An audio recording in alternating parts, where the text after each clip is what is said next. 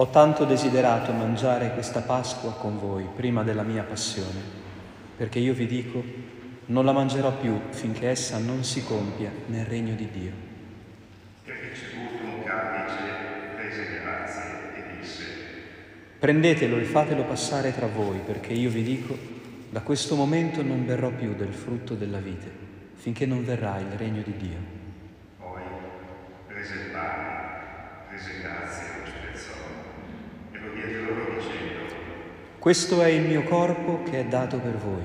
Fate questo in memoria di me.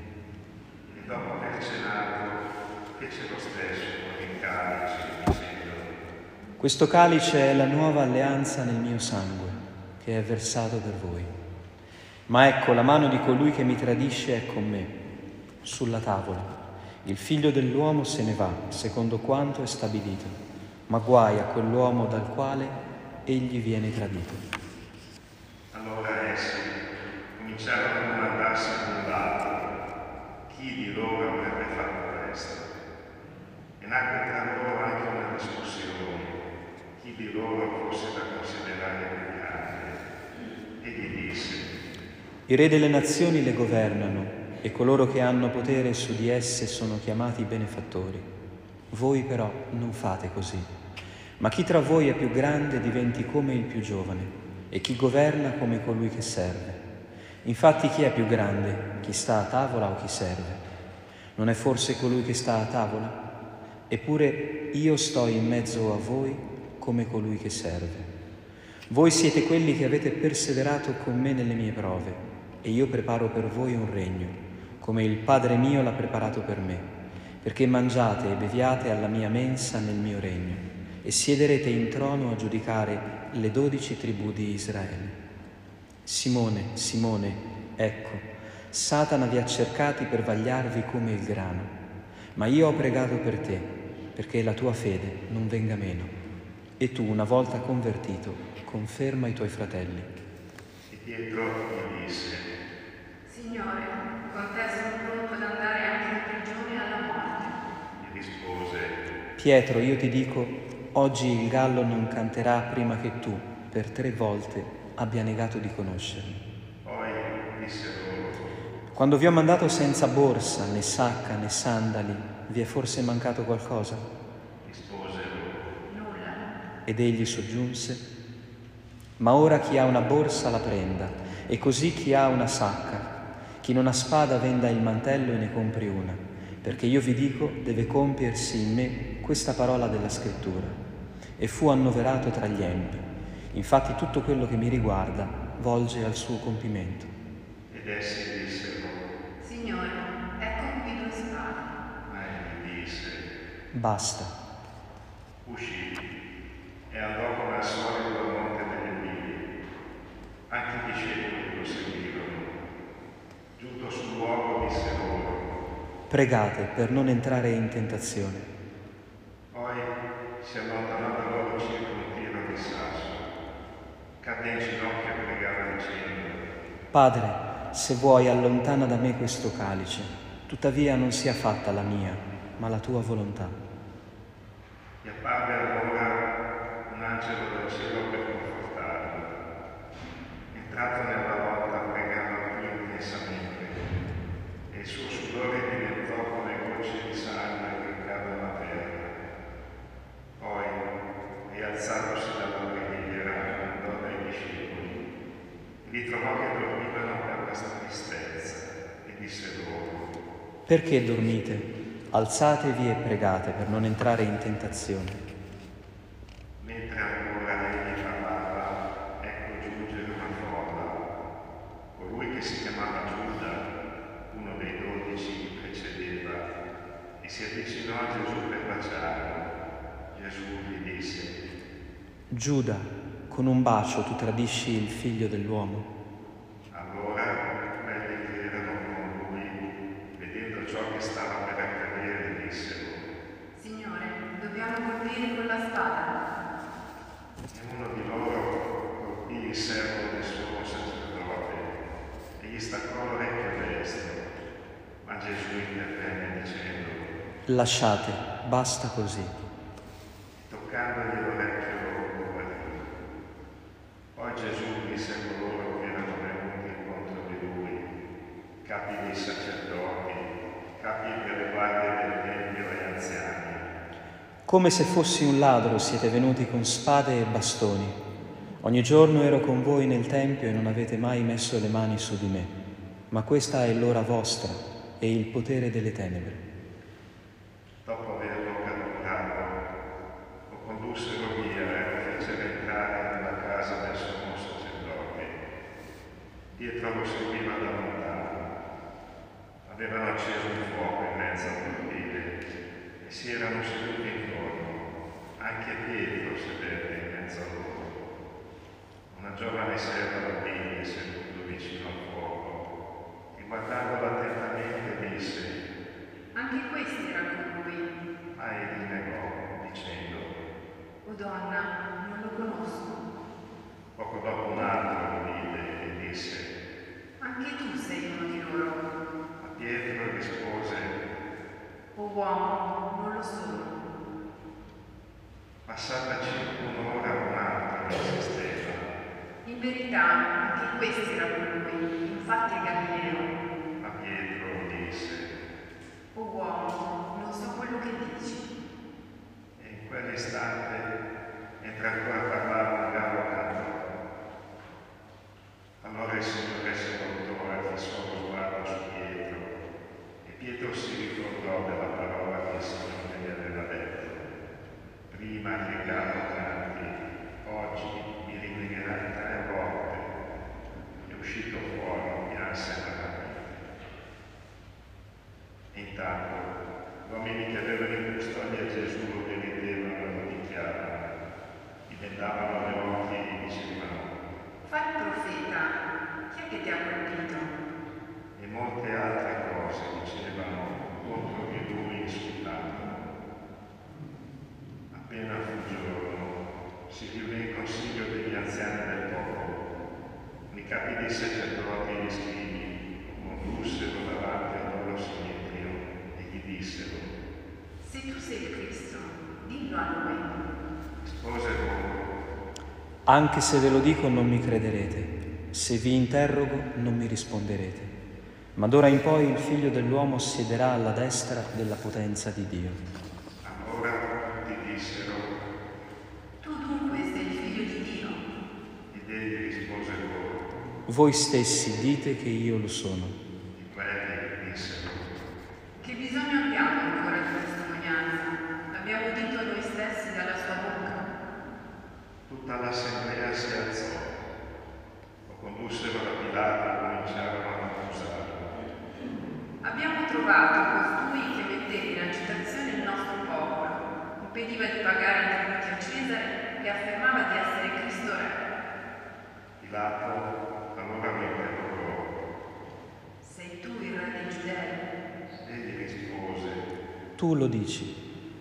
Pilato disse ai capi dei sacerdoti alla folla, Non trovo per quest'uomo alcun motivo di condanna.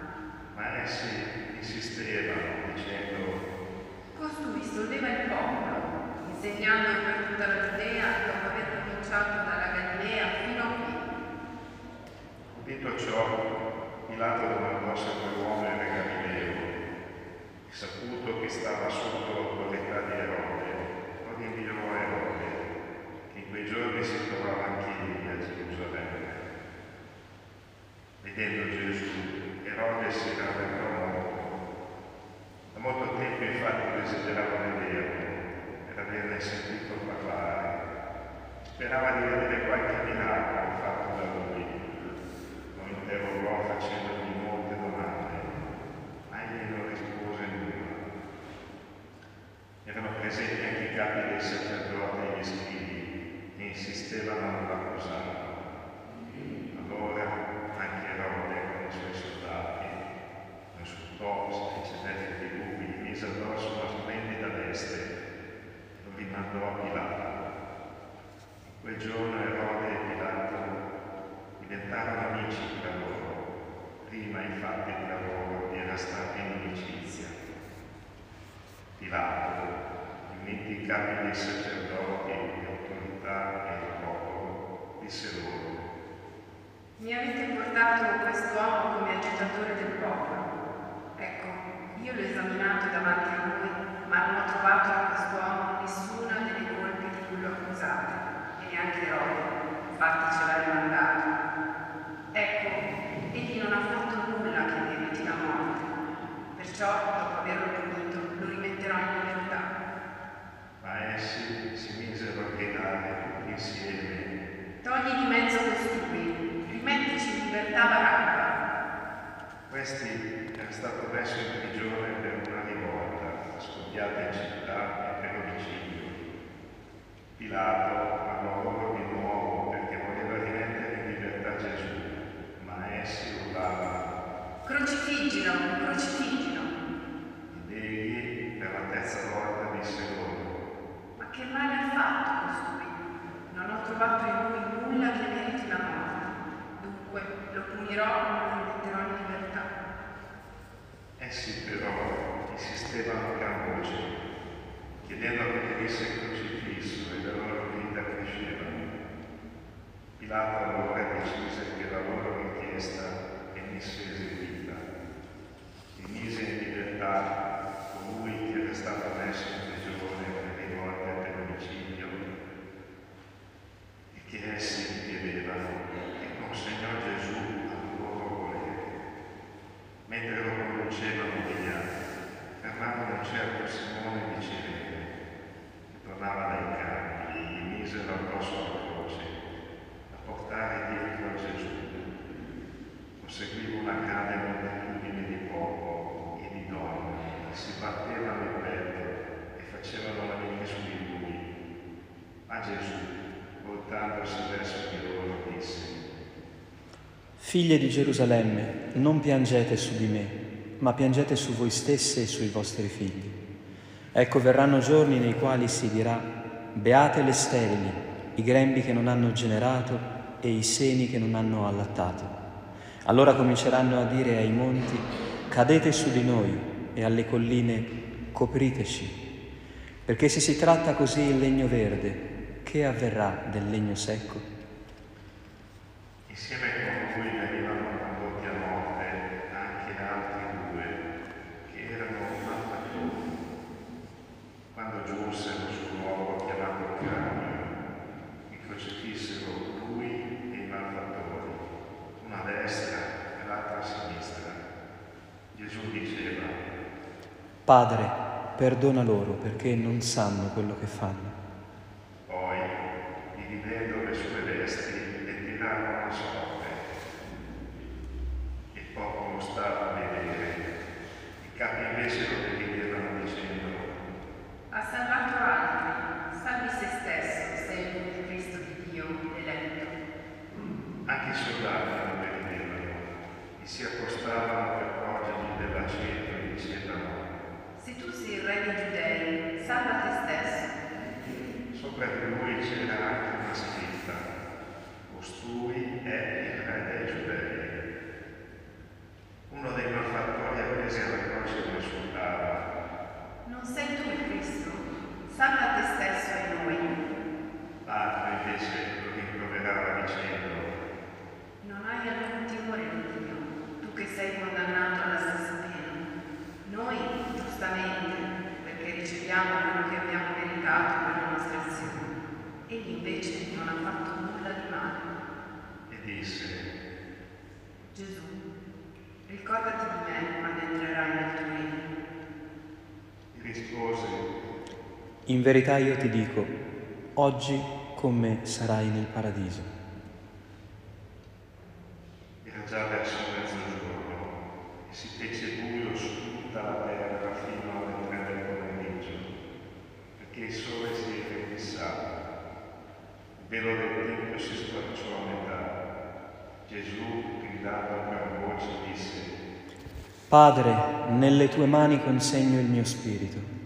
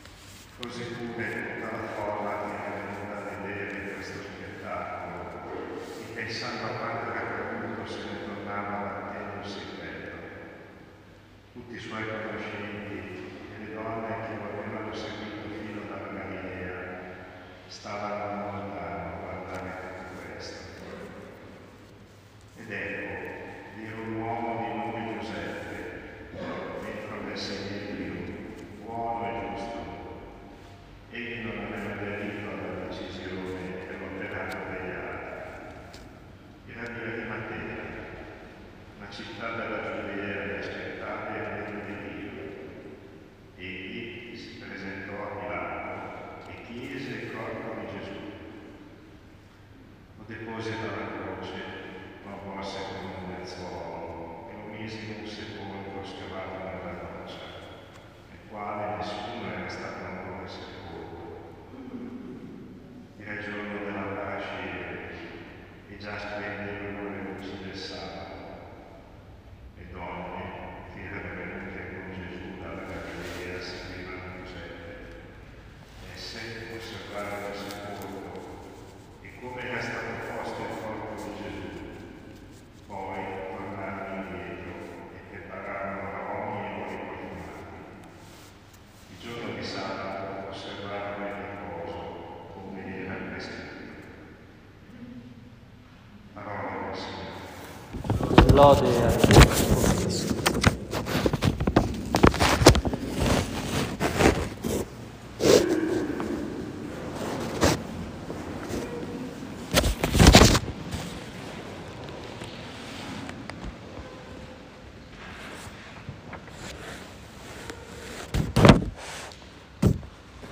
Con la Domenica delle Palme iniziano i giorni più belli dell'anno per noi cristiani. Sarebbero gli unici giorni da salvare sul calendario, da difendere a qualsiasi costo, se, se possiamo farlo. I giorni in cui celebriamo la nostra speranza, la speranza di tutta una vita. Le liturgie del giovedì, del venerdì, del sabato e della domenica sono introdotte da questa Domenica delle Palme che è molto bella perché inizia, vedete, col segno della vittoria, siamo entrati con la palma in mano, vestiti di rosso, come se avessimo già vinto, no? E poi invece c'è la lettura di questa passione che ci fa tutti mettere poi in ginocchio. Abbiamo già vinto, eppure dobbiamo tutti ancora attraversare la morte. È una situazione paradossale quella in cui il Signore ci ha lasciato. Sappiamo di essere figli di un re vittorioso, ma il combattimento lo dobbiamo affrontare ancora noi. C'è solo un presagio, no? come questo finale della passione. Già splendevano le luci del sabato. E ogni volta che ascoltiamo quello che succede dopo la morte di Gesù siamo come raggiunti da una speranza, come tutte le volte che abbiamo finito di combattere, no? Abbiamo visto morire qualcuno, abbiamo lasciato, abbiamo posato le armi a terra, no? C'è qualcosa di bello quando cediamo un po' le redini no, della nostra vita, ci accorgiamo che o qualcuno ci salva, oppure davvero noi più di tanto non possiamo fare. Ma all'inizio la colletta ci ha fatto pregare, ci ha fatto chiedere una cosa importante. Signore, fa che abbiamo sempre davanti agli occhi, sempre presente, il grande insegnamento della passione, per partecipare alla gloria della risurrezione. Perché leggiamo in piedi la passione del Signore? Perché è il grande insegnamento che non dovremmo mai dimenticare. Anzi, Luca dice che è uno spettacolo e le folle vedendo questo spettacolo se ne tornarono a casa battendosi il petto. Allora ecco, vorrei indicarvi tre cose di questo spettacolo che potremmo guardare e portare a casa come un insegnamento prezioso. Sono tre parole che dice soltanto Luca nel raccontare la passione, sono tipiche del terzo Vangelo. La prima è questo scambio che Gesù ha con le donne, no? che stanno piangendo su di lui. E Gesù le guarda e trova la forza di dire, mentre sta facendo la sua via crucis, non piangete su di me, piangete su di voi e sui vostri figli, perché se trattano così il legno verde, che faranno del legno secco? Ecco, è un invito proprio a battersi il petto, a piangere su di noi, sui nostri peccati. Sapete che a Pasqua, almeno a Pasqua, un cristiano dovrebbe confessarsi, questo è il minimo sindacale richiesto dal, dal diritto della Chiesa. Cioè almeno a Pasqua, cioè se uno non si confessa a Pasqua ha un problema grande col Signore. Non perché abbia fatto qualcosa di irreparabile, ma perché non ha più fiducia in quello che Dio è capace di riparare, tutto. qualsiasi cosa. È per questo che anche Gesù guasta la festa no, di questo atto di amore fatto nei suoi confronti, no, perché poteva anche lasciarle fare queste donne che gli volevano accarezzare la fronte. Invece ci ricorda che, che è importante per noi, almeno nei momenti forti, piangere su di noi, piangere i nostri peccati, perché questo cambierebbe il mondo. Pensate se domattina tutti facessimo questa cosa. Noi, chi ha davanti i missili da sparare, chi non ha un pane da mangiare, tutti. Cosa succederebbe domani nel mondo? Non lo sappiamo, ma sicuramente non ci sarebbe né odio né violenza. Se tutti noi domattina piangessimo su di noi e sui nostri peccati. Quanto è importante non dimenticare, non è pessimismo, anzi è proprio l'ottimismo, se tutti riuscissimo a fare questa autocritica necessaria, la risurrezione sarebbe a un passo. È questo che vuol dire Gesù alle donne. La seconda parola che conosciamo è questa, Padre, perdona loro perché non sanno quello che fanno. Gesù ha davanti tutti i nemici, i discepoli lo hanno abbandonato, i giudei e i romani ce l'hanno contro di lui. E mentre ha tutti i nemici attorno Gesù riesce a dire questa frase. Ecco, ricordiamoci che a Pasqua possiamo davvero riconciliarci con Dio, confessare i nostri peccati, perché quello che Dio pensa di noi quando sbagliamo è questo. Padre, perdonali perché non sanno quello che stanno facendo, non sanno quello che hanno fatto. Se noi ripensiamo un po' a qualche sbaglio che abbiamo commesso, qualche buco nero in cui siamo caduti, cosa stava pensando Dio in quel momento? Che eravamo fuori di noi stessi, che non stavamo capendo quello che stavamo facendo. Noi siamo stati fatti bene da Dio quando sbagliamo, quando facciamo il male, vuol dire che si è guastata la conoscenza delle cose, della realtà, delle occasioni. Per questo sbagliamo. Dio non dice mai che siamo sbagliati, dice che non stiamo capendo quello che facciamo e non stiamo capendo il suo amore, perché se avessimo presente il suo amore non ci verrebbe da scaricare la rabbia, l'aggressività, il possesso sugli altri. Saremmo già pieni di quello che invece tentiamo di rubare altrove.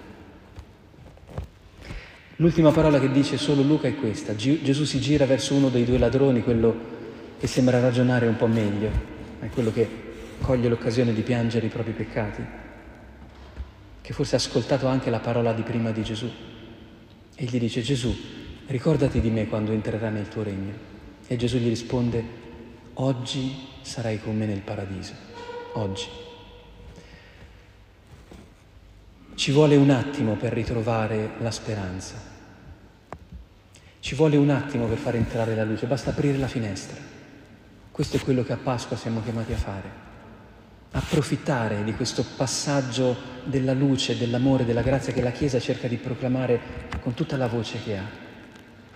Non chiudiamoci, fratelli e sorelle, nel rancore, nel risentimento, in quelle dinamiche in cui magari ci siamo anche un po' incancreniti fra di noi, troviamo il coraggio di umilmente dire scusa, ho sbagliato, aiuto, delle parole che ci aiutino a ritrovare la coscienza di quello che siamo tutti bisognosi, di essere acciuffati, innanzitutto dall'amore di Dio, poi dal nostro perdono reciproco.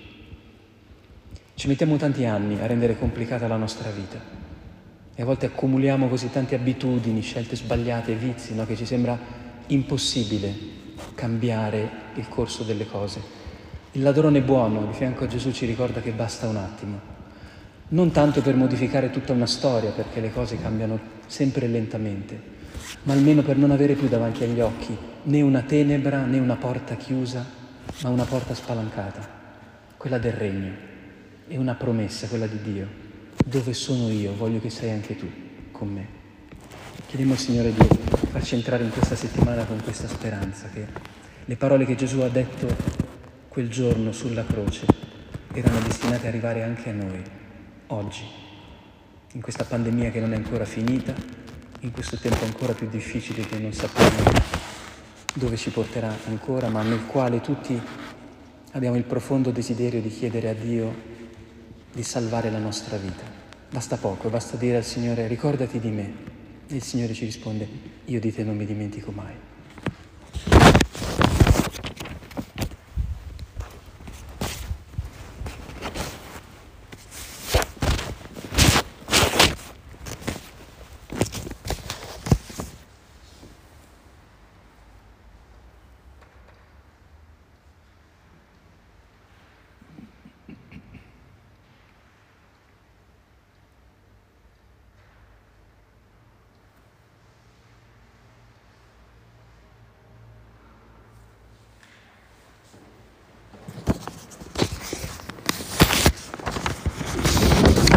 Professiamo la nostra fede. Credo in un solo Dio, Padre Onnipotente, Creatore del